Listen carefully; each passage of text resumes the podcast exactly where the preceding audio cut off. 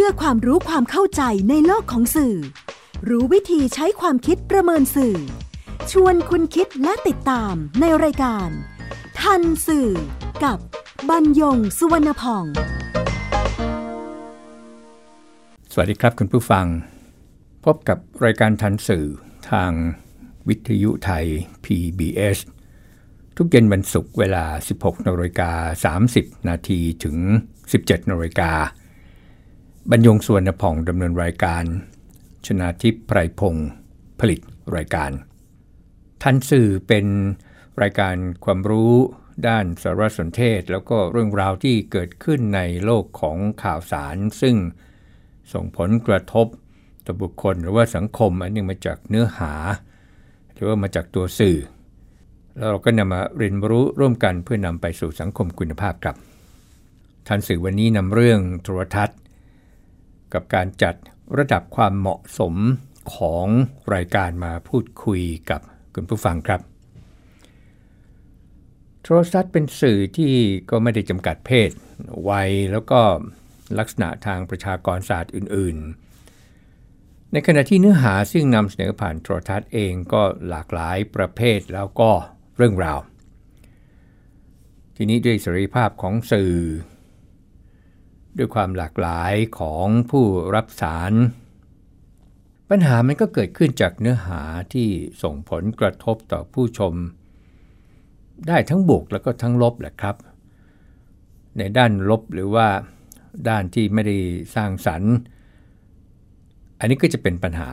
โดยเฉพาะผู้รับสารที่เป็นเด็กและก็เยาวชน ซึ่งเขาเองก็ไม่สามารถที่จะไป แยกแยะชั่วดีทีห่าง หรือว่ามีวิจารณญาณเหมือนผู้ใหญ่ โดยเฉพาะเนื้อหาที่ไปส่งเสริมความรุนแรง ขาดต่อศีลธรรม เรื่องเพศ หรือเรื่องที่เขามองว่ามันดีแต่จริงๆเนี่ยมันไม่ใช่ อันนี้ตรงนี้แหละครับที่เป็นประเด็นทางวิจารณญาณที่เขานำมาใช้ ทั้งหมดเนี่ยมันก็เป็นที่มาของการจัดระดับความเหมาะสมของรายการโทรทัศน์ ซึ่งที่เมืองนอกเขาก็มีนะครับเขาก็เคร่งครัดทีเดียวคุณผู้ฟังถ้าสังเกตเห็นโทรทัศน์ที่เขานำภาพยนตร์มาฉายนำอะไรมาฉายเนี่ยผ่านทางโทรทัศน์ ระบบบอกรับเป็นสมาชิกซึ่งบ้านเราก็ยังมีอยู่เนี่ยเขาก็จะขึ้น แต่ว่าเพียงแต่ว่าเขาขึ้นเป็นภาษาอังกฤษไว้ครับบางรายการก็จะมีภาษาไทยบอกด้วยว่า รายการนี้เนี่ยเหมาะสำหรับใคร หรือรายการนี้เนี่ยผู้ใหญ่ควรจะดูด้วย แล้วก็ควรจะแนะนำลูกหลานด้วยอย่างนี้เป็นต้น ระดับความเหมาะสมที่ขึ้นก่อนที่จะเข้ารายการก่อนที่จะฉายภาพยนตร์ต่างๆเนี่ยก็เพื่อที่ได้แจ้ง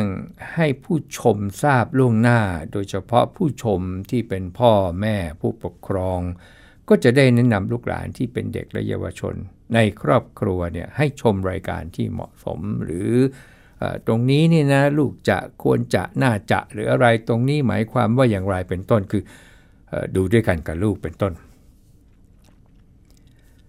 ในเวลาเดียวกันครับการจัดระดับความเหมาะสมของรายการโทรทัศน์เนี่ยมันก็เป็นเครื่องมือที่ใช้กำกับดูแล คนทำสื่อด้วยกัน คือเราใช้กฎกติกาเดียวกัน เราก็มาพิจารณาเออเรื่องนี้เนี่ยที่เราทำอยู่แล้วเนี่ยเราเห็นว่าเราควรจะขึ้นสัญลักษณ์อะไร หรือเมื่อ รายการของเราเนี่ยมันอยู่ในเวลาที่เป็นชั่วโมงของเด็กหรือเด็กโอกาสที่เด็กและเยาวชนจะดูได้ ก็จะได้รู้ว่าเมื่อผลิตรายการเนี่ยเราควรจะระมัดระวังอะไรบ้างอย่างนี้ ตรงนี้ครับที่มันเป็นการใช้เสรีภาพในการแสดงออกที่ไม่ไปขัด หรือแย้งต่อกฎหมายหรืออ่อนไหว ต่อจริยธรรมวิชาชีพ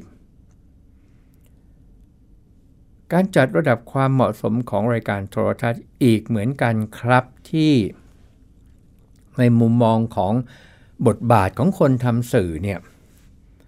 มันก็เป็นเรื่องการส่งเสริมแล้วก็รักษาวัฒนธรรมอันดีงามของชาตินะครับ นี่เป็นหน้าที่หนึ่งของสื่อนะครับ ตรงนั้น สุดท้ายก็คือเรื่องของการจัดระดับความเหมาะสม เหมือนกันที่เมื่อมันเป็นระบบมันก็จะเป็นมาตรฐาน ทางจริยธรรมได้อีกที่เราจะใช้ตรวจสอบตัวเราเอง หรือผู้อื่นเข้ามาใช้ตรวจสอบเราสุดแล้วแต่ แล้วก็เฝ้าระวังที่อยู่บนพื้นฐานเดียวกัน ตรงนั้นครับ ทีนี้เขาจัดกันอย่างไร เอาอะไรมาเป็นเครื่องวัด ของฝรั่งก็มีมานานแล้วครับ ทีนี้บ้านเราเนี่ยโดยเฉพาะหลังจากที่เรามีกฎหมาย เรามีกสทชเรามีสำนักงงานกิจการกระจายเสียง กิจการโทรทัศน์ แล้วก็กิจการโทรคมนาคมแห่งชาติ หลังจากที่เราเปิดประมูล ให้มีโทรทัศน์ดิจิทัลนี่นะครับ เป็น 20 กว่าช่องอย่างนี้เนี่ยมันก็ต้องมีกรอบมีแนวทาง ทางสำนักงงานคณะกรรมการกิจการกระจายเสียง กิจการโทรทัศน์ และกิจการโทรคมนาคมแห่งชาติเรียกย่อว่ากสทช รู้จักกันในชื่อกสทชเนี่ยก็นำความคิดเห็นของผู้ที่เขามีส่วนได้ส่วนเสียจากภาคส่วนต่างๆ ผู้ประกอบกิจการโดยตรง นักวิชาการนิเทศศาสตร์ องค์กรวิชาชีพสื่อ รวมไปทั้งภาคสังคมอื่น ๆ นี่นะครับ มาจัดทำเนี่ยเป็นแนวทางขึ้น มันก็มีสองเกณฑ์ใหญ่ๆนะครับสองเกณฑ์ใหญ่ ๆ เกณฑ์ใหญ่ ๆ เกณฑ์แรกก็คือว่า รายการที่เนื้อหาเนี่ยจะต้องมีการจำกัดแหละอันแรกเนี่ยภาพใหญ่คือดูจากอะไรก็ก็ดูจากสิ่งที่ ผู้ชมเขามองเห็นคือภาพ คือเสียง คือเนื้อหาในรายการเจตนา ในการผลิตรายการ วัตถุประสงค์ โดยเฉพาะวิธีการนำเสนอเพื่อจะให้บรรลุวัตถุประสงค์อันนั้นนี่นะครับ ความจริงรายละเอียดมีเยอะทีเดียวแม้กระทั่ง น้ำหนักของการเดินเรื่อง อะมุมกล้อง มองข้ามไม่ได้เลย ซึ่งพวกเนี้ยที่สุดแล้วมันออกมาอย่างไร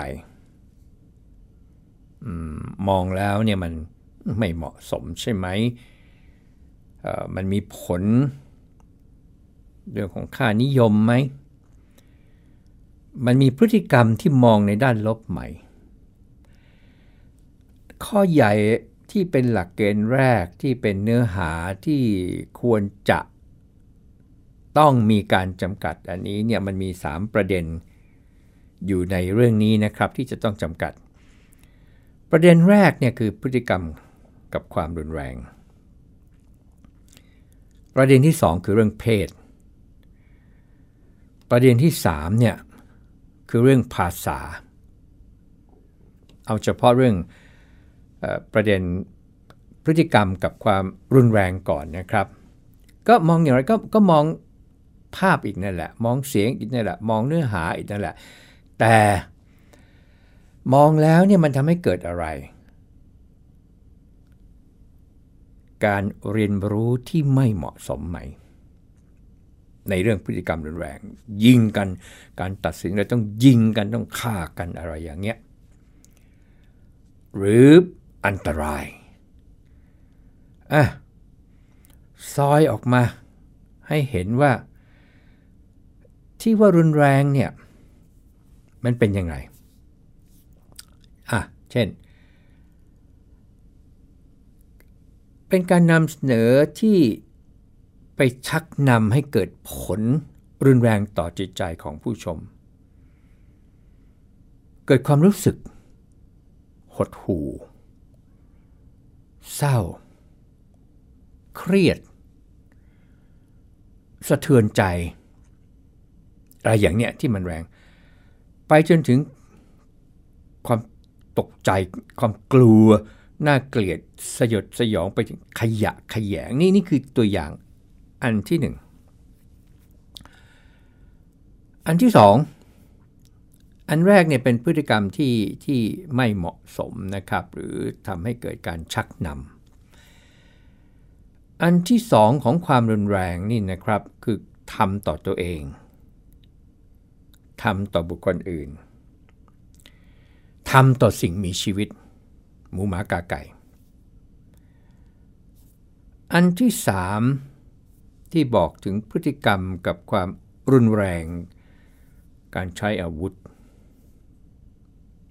ยาเสพติด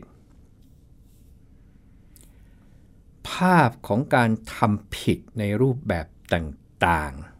ๆ ย้ำภาพของการทำผิดในรูปแบบต่างๆ ที่รวมไปถึงเนื้อหาที่ขัดต่อศีลธรรม ต่อความสงบสุขของสังคม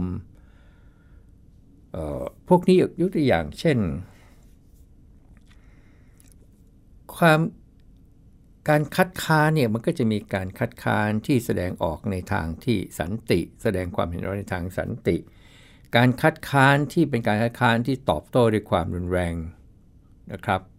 ทำให้เกิดเลือดตกยางออกใช้ความรุนแรงอะไรอย่างนี้เนี่ยเป็นต้น ตัวอย่างอันที่ 4 ของพฤติกรรมกับความรุนแรงที่เป็นหลักเกณฑ์ใหญ่ข้อแรกเนี่ยอย่างเช่น เราไปทำอะไรเขาคนเขาเกลียดกัน ศัพท์ทางนิเทศศาสตร์เรียก hate speech หรือไปชักนำให้คนเนี่ยเกิดอคติโดยที่ไม่มองเหตุผลอะไรอย่างเนี้ย หรือการเลือกปฏิบัติที่ทางสังคมเราเรียกว่าอะไร discrimination หรือล่วงละเมิดเราไปส่งเสริม หรือ มันไม่ได้ทำให้เกิด การสร้างไอ้ไอ้ทัศนคติที่ดี ความเชื่อหรืองมงายเสียจนอะไรอย่างนี้ ไปจูงใจให้เกิดการล่วงละเมิด การดูหมิ่นเหยียดหยาม การลดทอนหรือไปละเมิดศักดิ์ศรีความเป็นมนุษย์ สิทธิมนุษยชน ไปสร้างทัศนคติเชิงลบหรือว่า ล้อเลียนให้เกิดความอายกลายเป็นตัวตลกในสังคม คือมันจะมีผลไปทั้งไม่ว่าจะเป็นตัวบุคคล หรือไม่ว่าจะเป็นคนในชุมชนหรือกลุ่มบุคคลสุดแล้วแต่ ในประเด็นของเชื้อชาติ ในประเด็นสัญชาติ รวมๆคือชาติพันธุ์ เพศ หรือแม้แต่รสนิยมทางเพศสถานะเวลาที่เราพูดอยากดีมีจน สภาพทางเศรษฐกิจ ศาสนา สีผิว แม้กระทั่งโรคบางโรคหรือความพิการบางอย่าง ไม่ว่าจะเป็นร่างกาย หรือจิตใจ หรือสติปัญญาก็ตาม อันนี้นี่นะครับเป็นหลักเกณฑ์ใหญ่ข้อแรก ที่จะต้องมีการจำกัดเนื้อหาแล้วก็เฉพาะเรื่องพฤติกรรมกับความรุนแรง ส่วนเรื่องทางเพศกับภาษานั้นพักอีกสักครู่ครับ กำลังฟังรายการ ทันสื่อ กับบรรยงสุวรรณพอง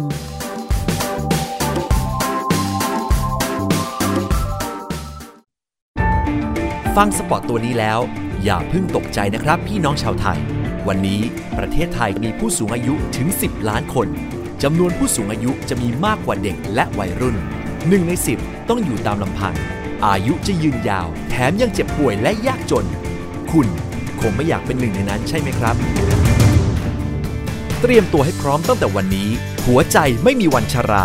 ไทย PBS ติดปีกความคิด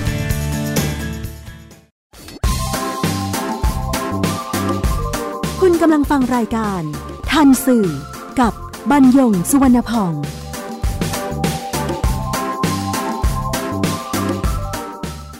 มาประเด็นที่2ครับเรื่องทางเพศในเนื้อหาที่ควรมีการจำกัดของของหลักเกณฑ์อันนี้ ทางเพศมีเรื่องอะไรบ้างอะเขาก็ดูจากภาพอีกดูจากเสียงอีก ดูจากเนื้อหาอีก ที่ทำให้เกิดการเรียนรู้ที่ไม่เหมาะสม ไม่ว่าจะเป็นการแต่งกาย ไม่ว่าจะเป็นการแสดงออกทางเพศ ไม่ว่าจะเป็นกริยาท่าทางต่างๆ ที่ดูแล้วนี่มันไม่เหมาะสมในทางเพศ ไม่ว่าจะเป็นการล่วงละเมิดทางเพศ เมื่อก่อนนั้น ละครพระเอกจะต้องข่มขืนนางเอกก่อน แล้วที่สุดก็จบลงด้วยดี มันก็เกิดความเข้าใจที่ผิด เกิดการเรียนแบบว่า พระเอกต้องข่มขืนนางเอกก่อน ซึ่งเวลาผู้สร้างผู้เขียนบทเนี่ยเขาก็จะพูดถึงสังคมมันเป็นนี้เขาก็จะโยนไปที่ผู้ชมตลอดเวลาตลอดเวลา มันก็จะมีคำถามย้อนถามมาก็ตลอดเวลาเหมือนกันว่าจริงหรือจริงหรือจริงหรือ สังคมเป็นอย่างนี้สังคมเขาชอบอย่างนี้เป็นเรื่องปกติวิสัยแล้วเนี่ยสื่อจะต้องทำให้สังคมมันแย่ลงหรือ สื่อ ไม่คิดที่จะให้ความเข้าใจแก่สังคมเลยหรืออะไรอย่างเนี้ยนี่นะครับ หลังๆก็ค่อยๆเริ่มดีขึ้น ค่อยๆจะมีความเข้าใจเพิ่มขึ้น หรือว่าเป็นเพราะว่า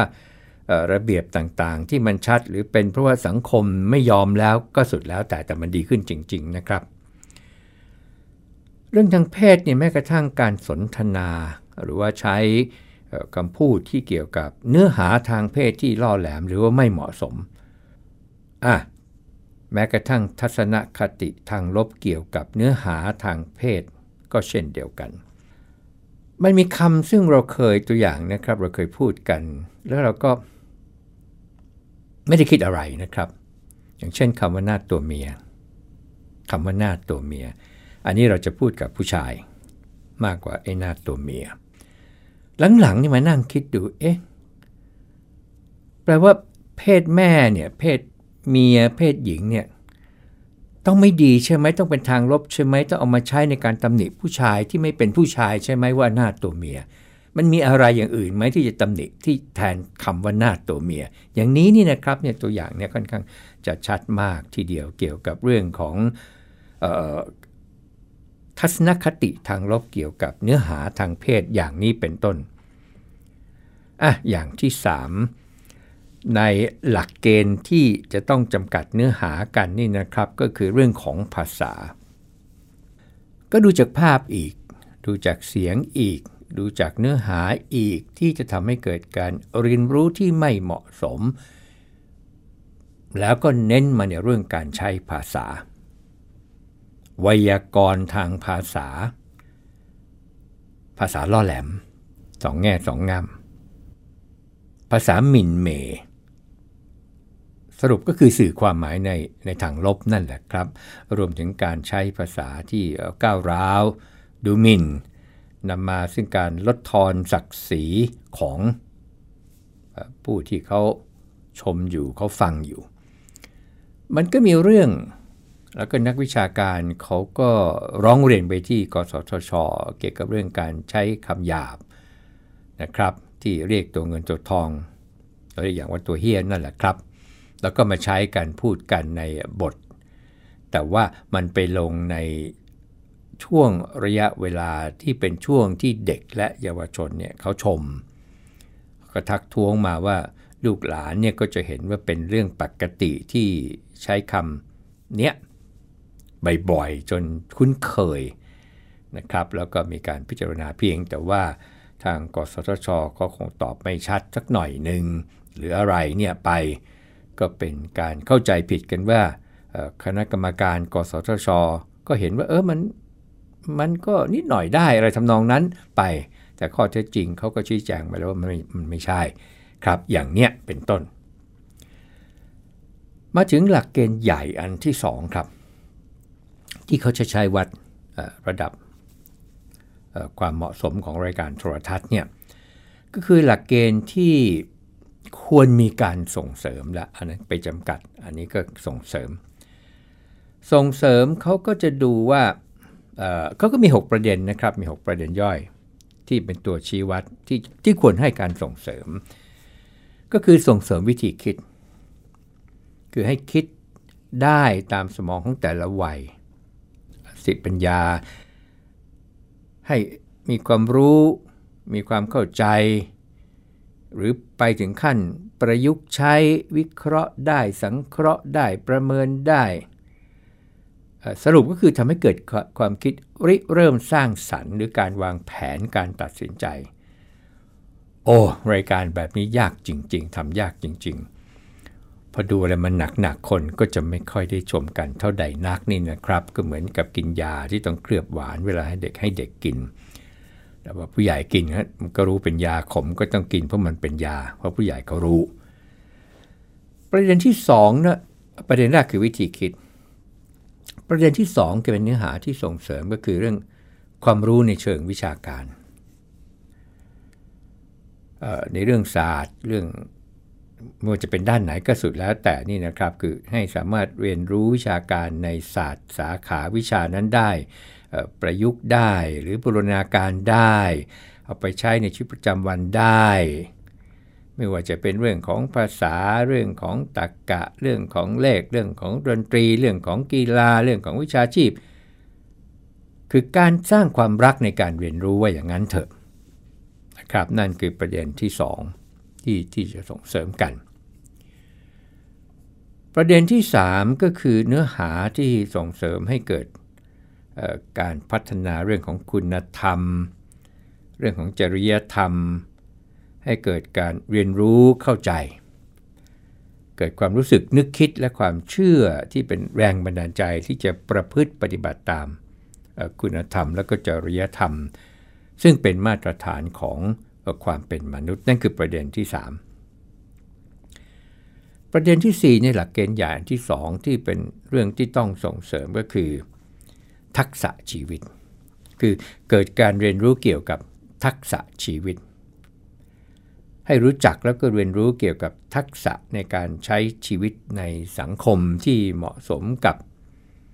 การเวลาสถานที่ที่เราเรียกกันว่ากาละและเทศะ สามารถนำทักษะไปใช้ในชีวิตของตัวเองได้ สามารถแก้ไขปัญหาในชีวิตอย่างเหมาะสมได้ อันนี้คือประเด็นที่ 4 ประเด็นที่ 5 เป็นเรื่องของเนื้อหาที่ส่งเสริม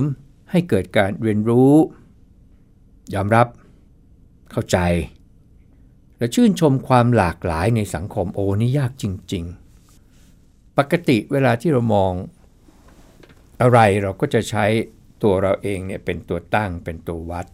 เออมันดีอชอบ ไม่ชอบ แบบเนี้ยเวลาที่เรามองแล้วเราจะมองว่า เออนะเขาคิดอย่างนี้แล้วคนแต่ละคนเนี่ยก็จะมีมุมมองของตัว อันเนื่องมาจากประสบการณ์ของตัว อันเนื่องมาจาก